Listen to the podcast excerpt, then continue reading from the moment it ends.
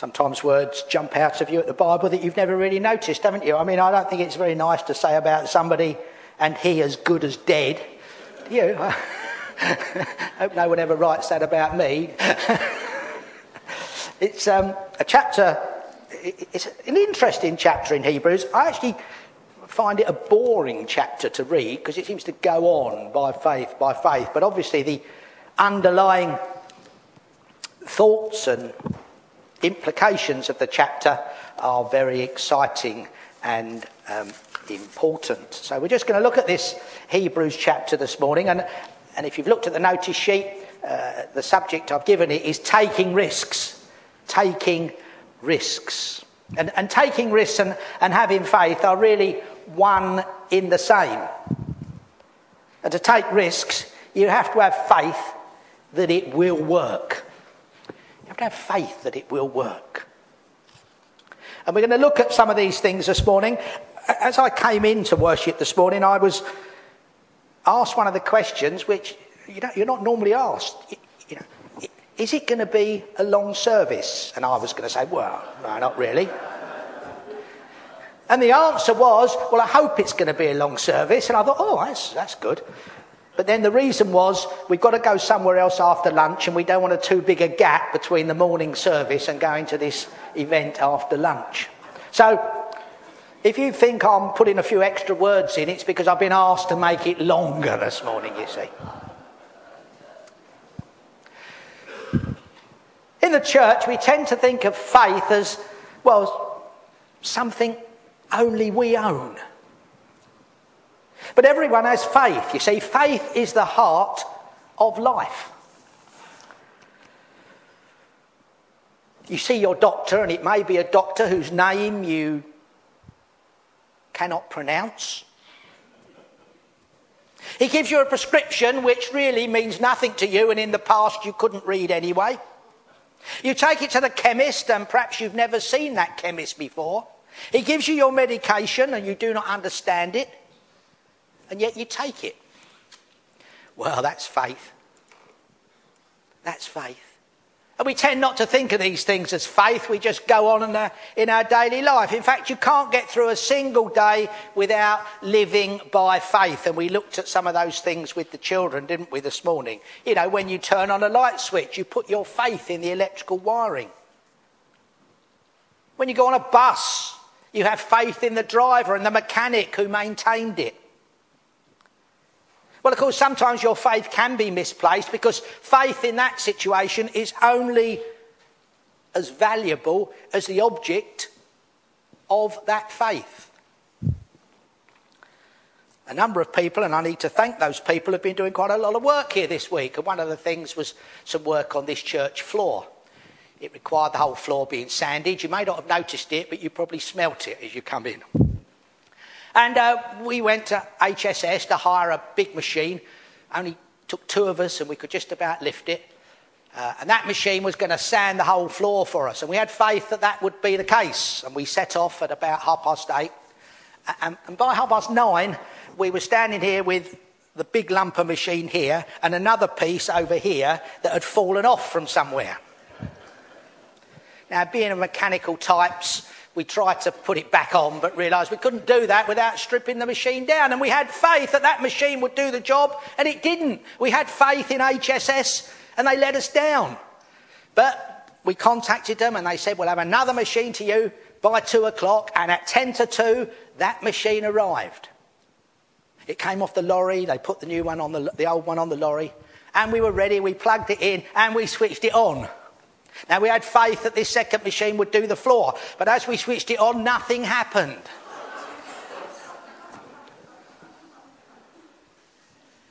And by that time, we were beginning to lose faith in H S S and their equipment at that stage. But we, we continued. We did have faith. We, we had faith in the fact that if we bashed this machine up and down, it actually started. So we bashed it up and down, and it wasn't light at all. And then we, we, we weren't... didn't have that much faith that it would start again next time we tried. So when we changed over from one person using it to the other, we tried to sort of hand over, holding the switches in the on position so that it kept going. But you see, we hadn't even plan that into our day's work. We had faith that the machine that came, which was a brand new one as it happened, uh, you know, would do the job. And, and things you've done this week, you've had faith that what you're doing, what you're going to use, what people have told you will happen, well, it, it will happen. Well, you know, putting faith in a particular object is in a sense true of spiritual faith. You see, Buddhas have faith, Buddhists have faith in Buddha. Muslims trust Allah. Hindus believe in various gods, thousands of gods actually. And most religious people put faith in their ability to keep the rules, to be good enough, to satisfy their God. And even when people claim no religion at all, they still live by faith. Every human puts faith in something. But of course, in the church, in the Christian faith, faith does have a higher meaning. Biblical faith is on a different plane. Now, faith is, well, according to Hebrews eleven... quite a big concept, that it says, now faith is being sure of what we hope for and certain of what we do not see. And the word hope there isn't the sort of hope where I hope it's going to happen. Hope is the assurance we have in our own Christian faith. Being sure of what, if you like, we have and certain of what we do not see. A W Tozer had an interesting explanation of this verse. He said, faith is seeing the invisible, but not the non-existent. And some people think faith is believing in something that's not actually there. Well, biblical faith believes God when he tells us there is a reality which we cannot see, but it is there. Faith means that we keep our eyes on God who controls the circumstances. And it's not the circumstances themselves that we need to put our faith in. Second Corinthians five puts it this way. We live by faith, not by sight. And, and that sounds simple enough. Live by faith, not by sight. But for some reason, well, people get all kinds of misconceptions about what faith is. So let's just take a few minutes to look at the what biblical faith is not. Let's start with that. So faith is not a blind leap in the dark. Some people think you need to ignore logic and reason in order to believe in God. The fact is, believing there is no God actually requires an unreasonable kind of faith. I think if atheists and agnostics or the secular humanists put their faith into words, their creed might sound like this. By faith, we believe that the universe evolved from mindless matter, so that the order accidentally emerged from chaos. And of course, they're actually hard-pressed to find any evidence of this statement of faith, and, and scientists consistently show that order does not grow out of chaos, and that, well, there is a design, and if there's a design, it does point to a designer.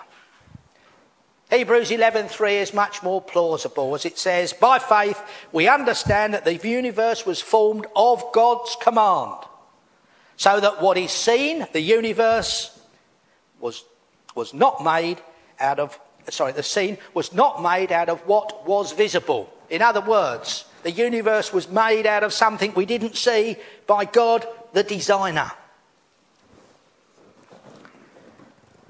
Perhaps Hebrews eleven three is more plausible. By faith we understand that the universe was formed of God's command. But Christian faith is compatible with logic and reason. It is based on historical evidence. It is supported by the biblical record and personal testimony. And I trust by your own experience. D L Moody said about faith, I prayed for faith and thought that someday it would come down and strike me like lightning. But faith didn't seem to come. One day I read Romans, and in that I read, faith comes by hearing, and hearing by the word of God. I had, up to this time, closed my Bible and prayed for faith. Now I opened my Bible and began to study, and faith has been growing ever since. Well, another misconception is faith can make God do anything we want. But biblical faith is not the ability to manipulate God. That kind of faith won't last the first major disappointment. Perhaps when a loved one is not healed, something happens at work, doesn't go as you think it should. See, biblical faith doesn't believe that God will do what we say. Biblical faith knows that God will do what he says. By faith, we rest on the promises of God, no matter what happens.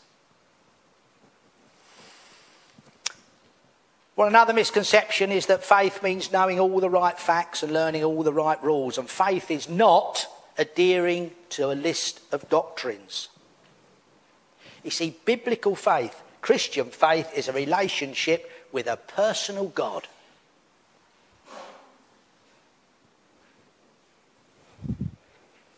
Well, they're the negatives. Let's just move on. And Hebrews gives us a whole list of people who put their trust in God. And the, Bib- the Bible heroes actually show us the results of faith. That's, that's what this chapter's about, really. It's about the results of their faith. And we have six W's to hang these thoughts on. See, for one thing, faith will always result in heartfelt worship. And Abel is our example in that, as we read through. By faith, Abel offered God a better sacrifice than Cain did. By faith, he was commended as a righteous man.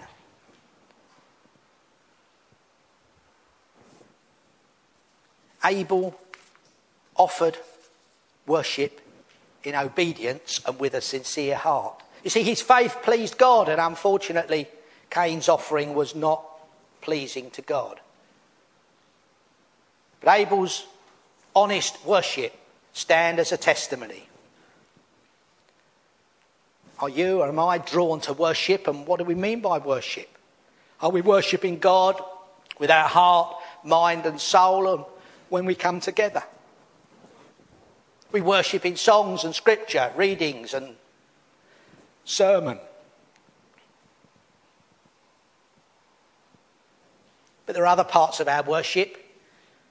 Offering of our time, ourselves,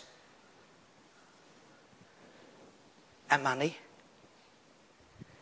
That's all part of our worship to God. And we need to remember that. So is our faith that sort of worship? Is that where we go as we seek God? Well, the next example in our list of faith heroes is Enoch, a rather obscure character, and perhaps we wonder why he's in the list at all. We don't know a lot about him, but we know it's impressive. Back in Genesis, we're told, Enoch walked with God, then he was no more. You just need to read the last bit of that verse, because God took him away. He was no more because God took him away. The next W, therefore, is walk. Walking with God, and Hebrews eleven five elaborates on that. It says, by faith, Enoch was taken from this life so that he did not experience death. He could not be found because God had taken him away.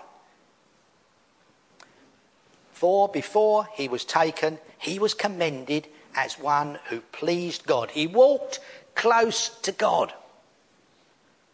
Now, I don't know about you, but I have to admit that during the week, I don't think of myself walking alongside God, or God being alongside me is the right way, I suppose. I don't know what you do. I don't know what you do.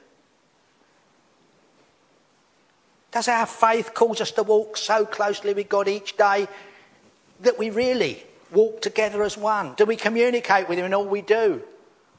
Well, this is the kind of faith that pleases God.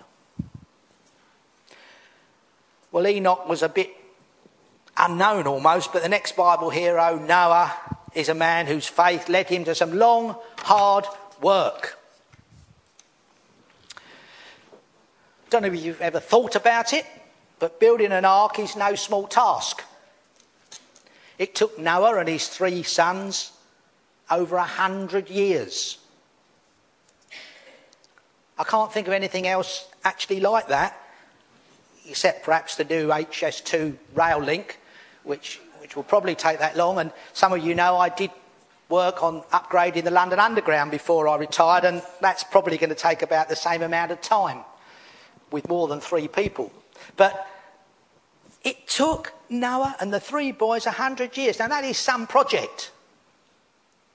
We read in Hebrews, by faith Noah, when warned about things not yet seen, and I believe that particular sentence means rain, because when you look back in the Old Testament, rain is not mentioned at all up to that point in the Bible. In holy fear, he built an ark to save his family. By his faith, he condemned the world and became heir to righteousness that comes by faith. Now, most of us won't be asked to build an ark. Although if I'm passing your house this week and I see a lot of effort going on outside with hammer, saw and bits of wood, well, I'll ask. You see, but God has given every one of us gifts, a work assignment, if you like, for his kingdom. Just want to be clear that we're saved by grace, not by working. But as part of our Christian commitment, as part of being involved in the kingdom, we need to work hard for God. Use the gifts that he's given us. And that is the faith that pleases God. Well, going down this list, the best known of all those is Abraham, called the father of our faith. His life teaches us lots of things about faith, but perhaps the biggest challenge Abraham faced was the faith required him to wait. Abraham waited for a home in the promised land. In fact, he spent his entire life living in tents. He waited until he was one hundred years old for the son God promised. And all along he waited and waited and waited for the promised Messiah and the eternal city of God. Why does our faith require us to wait? Do we sometimes feel we're stuck in the eternal waiting room? You know, when we've prayed all we can, done all we can, sometimes the greatest proof of our faith is that we simply wait. A faith that pleases God will enable us to wait with confidence. We know what God has in store for us, and we know it will come through in the end. We've been looking at Elijah and Elisha on some Sunday evenings in the past, and in a reading before Elijah hands over to Elisha, it's reckoned that there were ten years between Elisha first laying his cloak on Elisha and the actual handover taking place. And there's many instances in the Bible where waiting is shown as part of the Christian path. Forgive me if you were there on the Sunday evening when I used this story, but we were in Waterstones' bookshop in Chichester a while ago, or I was, with my grandson. He was about three and a half years old at the time. He'd chosen two books and was queuing with two books in one hand and his money in the other hand, up to the desk. If you know Waterstones in Chichester, the, the, the cash desk is right in the middle of the shop, reasonably quiet sort of shop. We were third in the queue, and the person at the front had got about a dozen books, all of which he appeared to want to discuss in great detail with the sales assistant. The queue was getting longer. We stood patiently. And after a while, my grandson spoke out quite loudly. "It's a bit slow, Grandad, isn't it?" And that's what probably most of the people in the queue were thinking. See, we all want to get on with things, don't we? In the life of the church, we need to be patient, especially at times like this. Of course we want to minister next week. Well, we might do. Of course we want it to happen. God's got a plan. God's got a program. And God could be telling us to wait.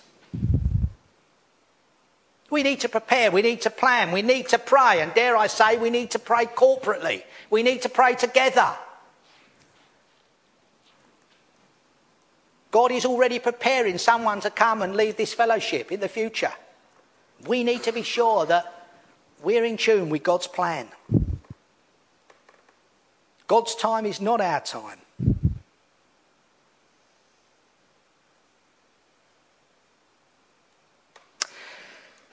Now, many of you know that I'm not very good at spelling.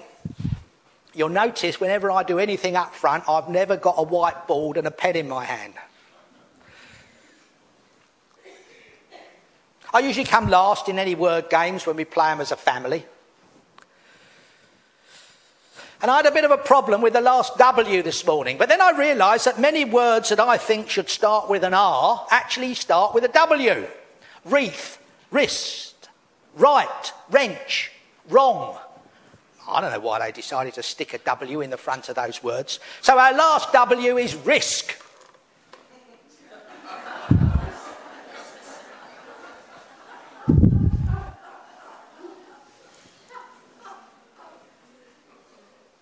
And I honestly can't see any difference between that word and these other words that I've just mentioned. Okay, so W did fit well in the front of that, just to complete my list of W's. See, most people of faith in the Bible take risks, but Noah took a great big risk building this big boat. Those looking on him, making fun of him. Well, if we want to increase our faith, we need to be prepared for it to be tested. We need to be prepared to step out.